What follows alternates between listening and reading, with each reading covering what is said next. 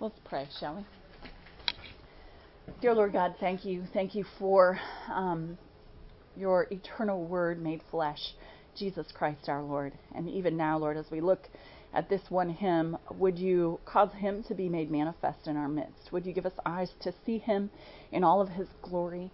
Um, would you give us hearts to receive him in all of the love that he has for us, and the love that you have for us, and the love that he brings to us by extending grace to us? So we ask this in the name of the Father and the Son and the Holy Spirit. Amen. Amen. Okay, so uh, this is part three of four, even though you don't really, they, they each stand alone, but I've been looking at Advent hymns each week. So I looked first at Lo He Comes with Clouds Descending, and then last week I looked at Hark, a Thrilling Voice is Sounding, a lesser known Advent carol or hymn.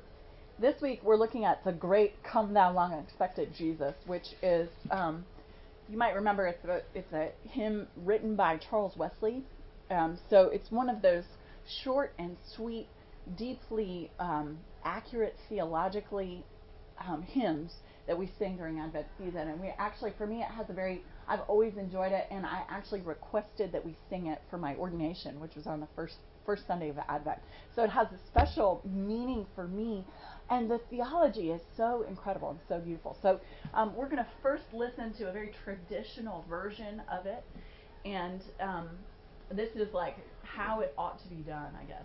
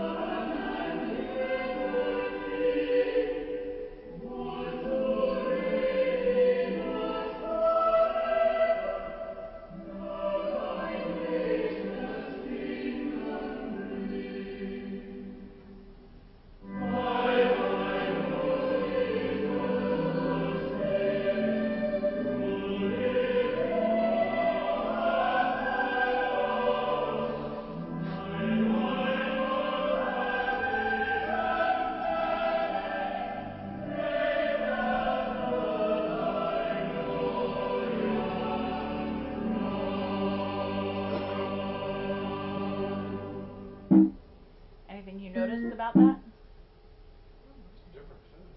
Is it, yeah, it is a different tune than what we sing. I know it's. I'm not a, a musician, so I'm not um, super aware always of when there's different tunes. So I apologize for that in advance. But um, and, and they got louder at the end. Yeah, they did. It's very, very classic. very buttoned up, right? This is how it's done. We'll see some more um, renditions of it, two more that are actually uh, that I really enjoy. One that is completely contemporary, and the second is a mix of classical and contemporary. So you'll have to tell me which one is your favorite at the end. Um, but why hymns? Why study hymns? Well, hymns have um, very often theology written into them, and some of them are better than others, which is why, as a clergy team, we labor over which hymns to pick for a Sunday morning. You know, the musicians, the director of music, and Charles, the assistant director of music, they'll choose hymns but we sign off on them. You know, the preacher is always the last person to say yay or nay to the hymns, and we'll very often rearrange them theologically based on the content of our sermon. Um, and so the theological content of this obviously is amazing. Um, there's something too about singing this theology. When we say things out loud, for example, when I read scripture alone by myself in the morning, I actually read it out loud because it makes me slow down I can read through things really fast in my head, but reading it out loud causes me to slow down. It causes it to be reinforced in my mind and in my heart. Well, reading out loud slows us down. Singing slows us down even more. And you can really chew on the words and ideas behind a hymn because you're singing it. And then, so that first thing, when you sing, it's like you're praying twice. Secondly, the other reason why hymns, um, I don't know about you, but I know the words to so many hymns. I probably know the words to hymns better than I know, I have memorized scripture, and that's terrible. Uh, or wonderful. Wonderful that I know them, terrible that I don't know scripture as well as I know some of these hymns. But there's something about the rhythm and the rhyming that causes them to stick in our brain. How many of us have gotten a song in our head and we thought, oh, save me from this song that's singing over and over again in my head? I can't even remember which. There's one secular Christmas carol that sticks in my head, and I can't remember what it is. Thank goodness, because I'm not going to think about it. No, it is. I think it is. I, I know. I know what it is, but I'm not going to say it because then it's going to lodge itself in my brain for the next. So, but so the, they get stuck in our heads. Um, Charles Wesley himself, he was the youngest of the 18 Wesley children, and he clearly had a gift for poetry and for verse, for writing in verse. He wrote over 3,500 full hymns, in addition to several thousand other fragments and scraps of hymns. He would go traveling around England on a horse and visiting different people and preaching in the open air, just like his brother and just like George Whitefield. And he, um, when he would go to visit friends, after several hours on his horse, he would get into the into the yard of the house. He'd quickly put the horse, tie the horse up, run into the house, yelling, "Pen and ink! pen and ink, pen and ink. Because I don't know about you, but if you drive somewhere, don't you get all these good thoughts? I actually don't, you know, I get my best ideas when I'm driving on the road. And I really am grateful for the dictation app on my fancy phone. But so that was his version of the, di- he could not write them down. And he, his first priority whenever he got somewhere after a long journey was to write down all of the verses that his brain had been composing while he was on the road. Then he would greet his friends, ask how they were doing, and say, Let's sing a hymn, shall we? So those hymns were just ingrained in him, and even their parents, we think that their parents required them to have memorized a hymn every week um, to, to just sing on Sundays as, a, as their part of their education as young children. So well, um, who would match the, yeah. the words to the music? I mean, did he do that too, or how, I, how did that happen? You know, David, I don't know. I wish I knew about that. Wesley doesn't always write. He doesn't write the music very often. Right. But his, I think that he was more the verse composer. And then someone else matched it. Someone else matched it, or he would match it. There's stories too of them, not just him, but other hymn writers during that, you know, Great Awakening, taking taking popular songs, Music, not just like songs. yeah, exactly. Like Luther taking bar, bar songs. bar songs. a mighty fortress is our God is a bar song. Like, can't you picture yourself with a tankard singing it? Well, so the the songs in England as well were also popular songs. There's one story of a preacher who. Um, who reappropriated a song. A bunch of people were trying to crash his open air preaching se- session by singing very loudly this bar brawling song. And so he told them to come back the next day and he had written new words for that bar brawling song, and he said, "Now you can." And they it took because they knew the tune, they could sing the song. So, I, I all that to say, I don't know. I know that they did some of that. Um, I do think that Wesley wrote some of his tunes, but again, please don't quote me on that. So, um, in this first chapter or first verse, let's read this verse out loud together. Since reading out loud is good for us, let's read it out loud together. Come, thou long expected Jesus born to set thy people free. From our fears and sins release us. Let us find our rest in thee. We hear in this first verse an invitation to Jesus, an invitation that asks him to come to be with us because we recognize our need for him. Um, and, and here you hear about this sense of longing among um, those of us singing it, a longing, and there is indeed a longing on earth to see um, the earth be changed. We live in between the first and second comings of Jesus. We are, as Christians, an Advent people, a people waiting and longing for the coming of Jesus, longing for his second coming. He has come already, and we know that he will return again. And when he returns, all wrongs will be set right. And the world will be completely transformed. We see little bits of transformation, but yet we also see all the darkness in the world. Just turn on the news. Um, I have all these theories about the darkness in the world, and um, they're Deborah Layton's pet theories. But when I look around and I see the fallenness of creation, I see it in um, in cheesy things. I see it in things that I don't think were there in the Garden of Eden. And I first came up with this theory when I was very young. I have I have a sweet tooth and I love sweets, which means that I also need to have a good dentist always. Mm-hmm. And so, as a little girl, I was the only one of my um, of the four of us children who needed to see a dentist and have her teeth filled. So it was sort of like a daddy-daughter date. My dad has bad teeth, and I inherited his bad teeth. So we'd go to the dentist together and get our teeth filled. Well, it turned out that um, it wasn't until I was in high school and we moved to Boston that we discovered that I was actually I'm immune to whatever Novocaine is the most normal one to use. Like it doesn't work on me. So all those years I'd been in pain while this kind of they always gave me the novice dentist while the novice dentist was drilling my teeth. But one of the ways I got through it was I would just sit there and count. I'd count the lights. I'd count the the instruments in my mouth and I'd come up with these theological theories. So one of my theological theories is that tooth decay is the result of the fall. There was no tooth decay in the Garden of Eden. There are also no maybe there weren't any sweets, any you know refined sugars, but anyway, tooth decay. Look at the natural disasters in the world. All is not right in the world. I also so tsunamis and tornadoes. I also chalk up blood-sucking insects to being part of the fallenness of creation. Um, so if we're ever in doubt, we can look at those things and say, no, the world is not right. There's something wrong with the world.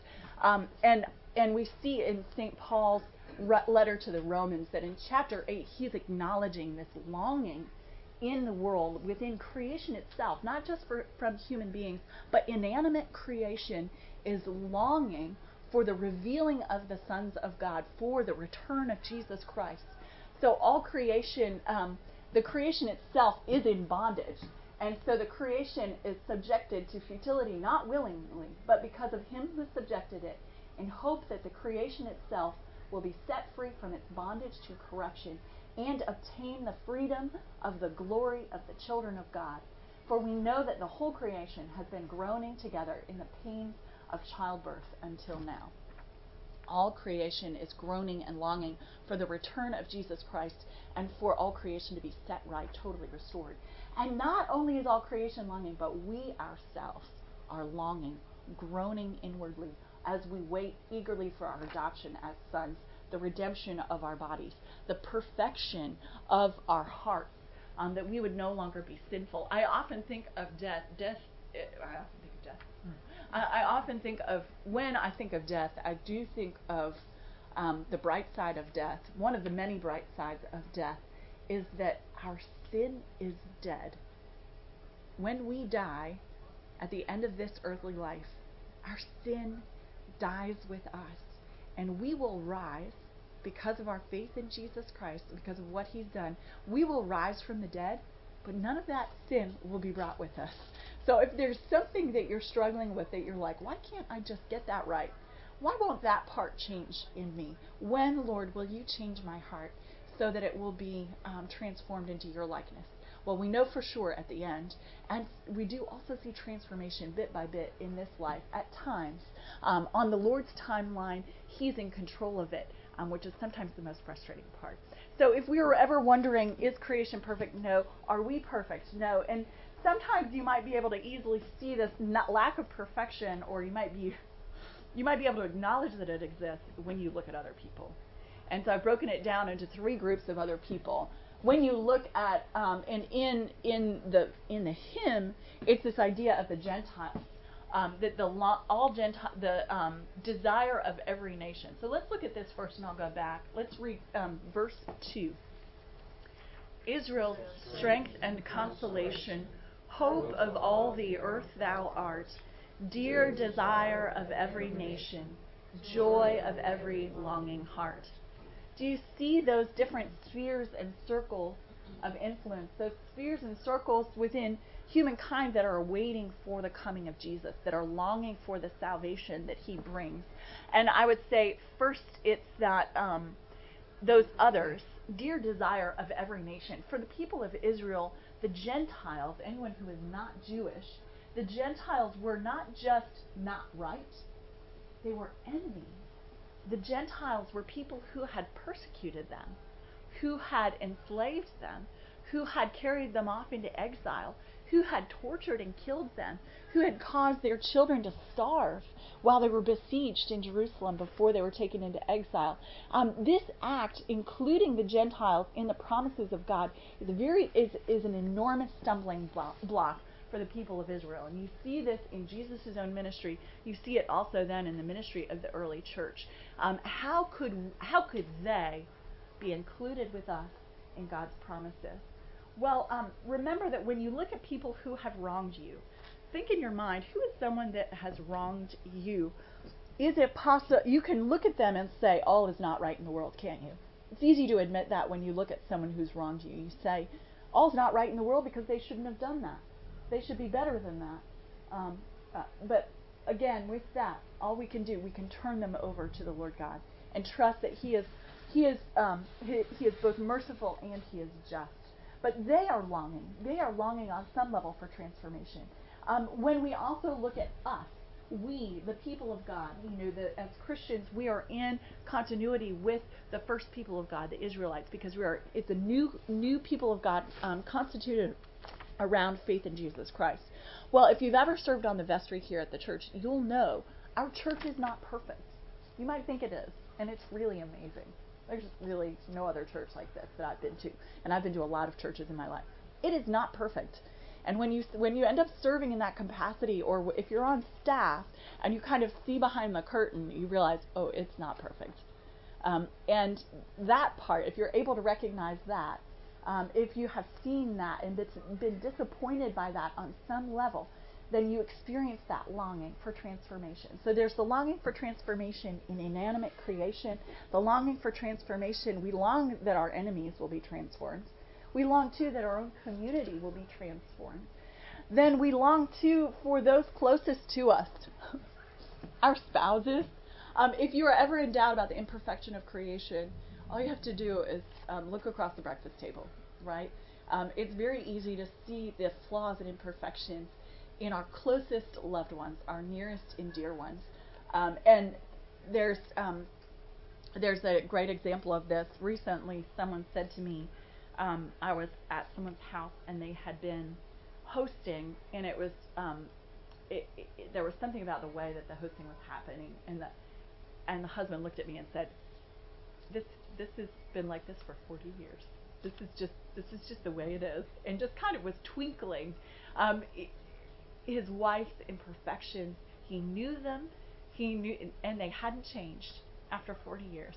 Um, but after 40 years, thank goodness he could twinkle about it and not rail against it. But he twinkled. He, he knew better than anyone else. We know better than anyone else the imperfections, flaws, and sins of our spouse um, or those nearest and dearest to us. I see it in my family. I've seen it in oh, in roommates. Oh my goodness, uh, that's why I've sworn off roommates. Um, but so, so when we are, it's easier to acknowledge this. All is not right in the world when we look at other people. Then we have to look inward too. Who am I that I would be right in the world and all the rest would be not right? It's humbling to remember that. Um, what do other people see in me that I can't even see in myself? What is it that my spouse sees? What is it um, that my church sees? What is it that people that I may have wronged see in me that's not totally right. Um, so we, we have to acknowledge that we ourselves are longing for salvation. We need the salvation that Jesus brings. And that salvation that Jesus brings, the very epicenter of salvation is this longing heart every longing heart, this individual heart, is longing for transformation, and that's the epicenter of salvation. From the transformation of the longing heart, our longing hearts, then God outwardly brings transformation in other spheres of our lives, within our families, within our churches, um, within our relationships with others, even when they've wronged us. Within all of creation itself, um, He um, transforms us that we may be then a blessing. And that's His work. Um, so, what is this salvation? Um, we've heard it so many times. Let's say it again. Salvation is from our fears and sins. You hear that in that first verse.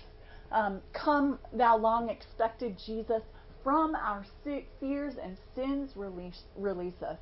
In um, John chapter 8, Jesus says, um, he says about the truth, he says that um, you will know the truth if you abide in my word and you truly are my disciples.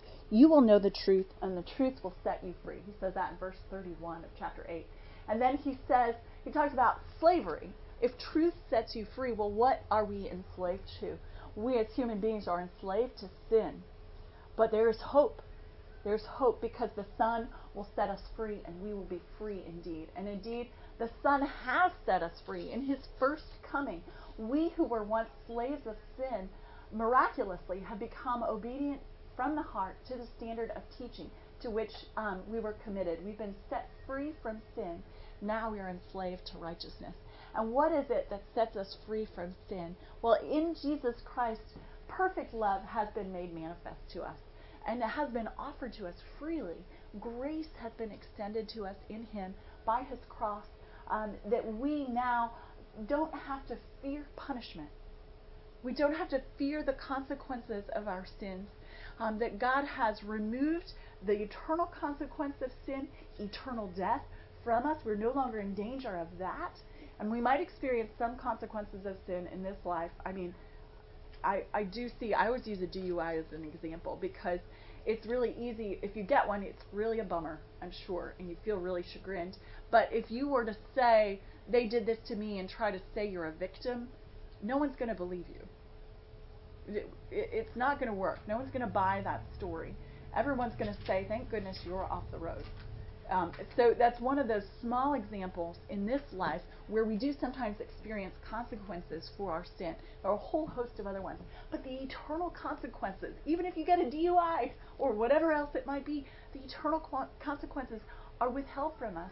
We are free. We are hidden in God. We are safe from those. We have no reason to fear anything from Him. Um, we can, we um, we have no reason to fear that He will implement justice upon us eternally. Rather, He has implemented grace upon us. His love then casts out our fear. We know in Him that we can just rest, um, that He has um, bought us and redeemed us with His own blood. Fear has to do with punishment, and whoever fears has not been perfected in love. We love because He first loved us. There is no fear in love, but perfect love casts out fear. So we are freed from fears and sins and we are free to find our rest in Jesus. Because of what he's done for us, coming to him is restful. He brings rest and consolation to our souls. He brings us that stillness. Come to me, all who tr- labor and are heavy laden, and I will give you rest. And also from Psalm 46 Be still and know that I am God. So, um, any questions about that before we start to look at verses 3 and 4? Okay. Okay. Uh, let's say verse 3. Born thy people to deliver, born a child and yet a king, born to reign in us forever. Now thy gracious kingdom bring. What is the kingdom? Well, I often think on a grade school map, if you ever remember those grade school maps where the colors are always so strange, aren't they? Like one geopolitical nation will be in cantaloupe.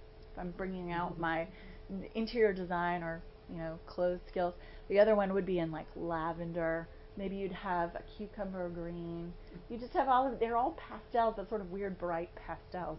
That's kind of what I think of when I think of a kingdom. I think of a geopolitical kingdom. I think of a place with boundaries like that that are marked out on a map that are guarded in real life where there's a very clear um, boundary and borderline. Well, the kingdom of God. What is the kingdom of God? There's all sorts of language about it, and this very modernist, um, liberal, theological viewpoint is that we need to bring the kingdom of God. We need to bring peace, justice, truth, and love ourselves into the world. It's our responsibility as Christians to spread the kingdom of God. And the kingdom of God is simply wherever the king is. Wherever Jesus is exalted as King and Lord, that is where the kingdom reigns. And so we see in this that his reign begins in us and it goes out from us. His reign, his kingdom is gracious. It involves receiving grace from God vertically and offering it horizontally to others. Um, there's language in the prophets of this kingdom being everlasting, being given to one like a son of man. I'm going to breeze right through that, sorry. Um, and the king, something about King Jesus is to remember that he is born this everlasting kingdom of his, this throne of David that belongs to him. All of these words wonderful counselor, mighty God, everlasting Father, Prince of Peace, these words that we hear and we associate with Christmas, all of this language about the kingdom of God that is going to be established through his King Jesus, well, the kingdom of God enters in weakness. For to us a child is born. God Himself, who is all powerful, who is sovereign over all, He deigns to enter into our own weakness, to redeem us from it. He is born as a babe in Bethlehem. Um, and by that birth, then He, through His death, will raise us up into glory from the dust into heaven. Um, we hear this in the final verse. Um, so let's say that last verse together. By thine own eternal Spirit, rule in all our hearts alone. By thine all sufficient merit, raise us to thy glorious throne. What is it that the kingdom brings? Well, the kingdom, I mentioned the grace, that we receive grace, we offer grace. The kingdom brings righteousness. In Jesus Christ, we are counted righteous. By his all sufficient merit, we are raised up from sin, from death, into life eternal, raised um, to be surrounding the glorious throne of King Jesus eternally. And we see that in the book of Revelation that um, those who have washed their robes white in the red blood of the Lamb are the ones who sing his praises eternally in the New Jerusalem. The kingdom also brings peace that same rest. Let the peace of Christ rule, reign in your hearts. Um, that peace rules and reigns in our hearts because Jesus rules and reigns in our hearts. He's taken over um, lordship over us. And there's also this joy. Joy now, this joy, He's our coming joy as we long for Him. And there's joy later as we are raised from the dead. I think of this joy, and I think of this particular version of the hymn. Um, it's very short and contemporary, but um, for me, it was the epitome. It's just so. You'll see.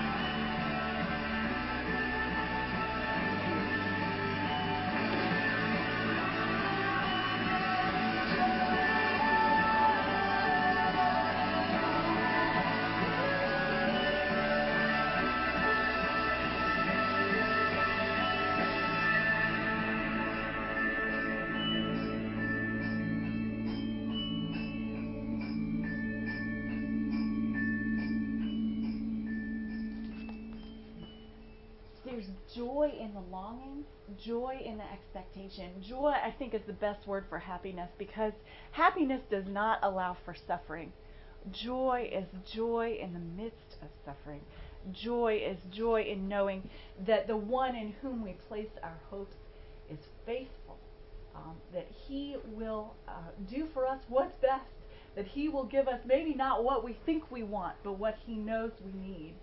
And so I think of this verse. Um, from Psalm 107. Let them thank the Lord. And this verse, by the way, within the context of this psalm, it's recounted, the psalm recounts salvation history for the people of Israel. And within it, it says, Let them, those who've been redeemed, thank the Lord for his steadfast love, for his wondrous works to the children of man. For he satisfies the longing soul, and the hungry soul he fills with good things. The question for you today we've been saved. We know we're saved. What is it now as we await for Jesus' return, as we await for the glory that is ours one day? What is it that you are waiting and longing for? What is that thing that you are waiting and longing for? And as we listen to this next version, I'll just hold that thing in your hands and then I'm going to pray for us. What is it? You might need to write it down. I'm a writer. I need to write it down to identify it. But as you hear this song, you can hold it and offer it to the Lord. He knows that you are waiting and longing for whatever it is that you are waiting and longing for as you wait and long for Him, our long expected Jesus.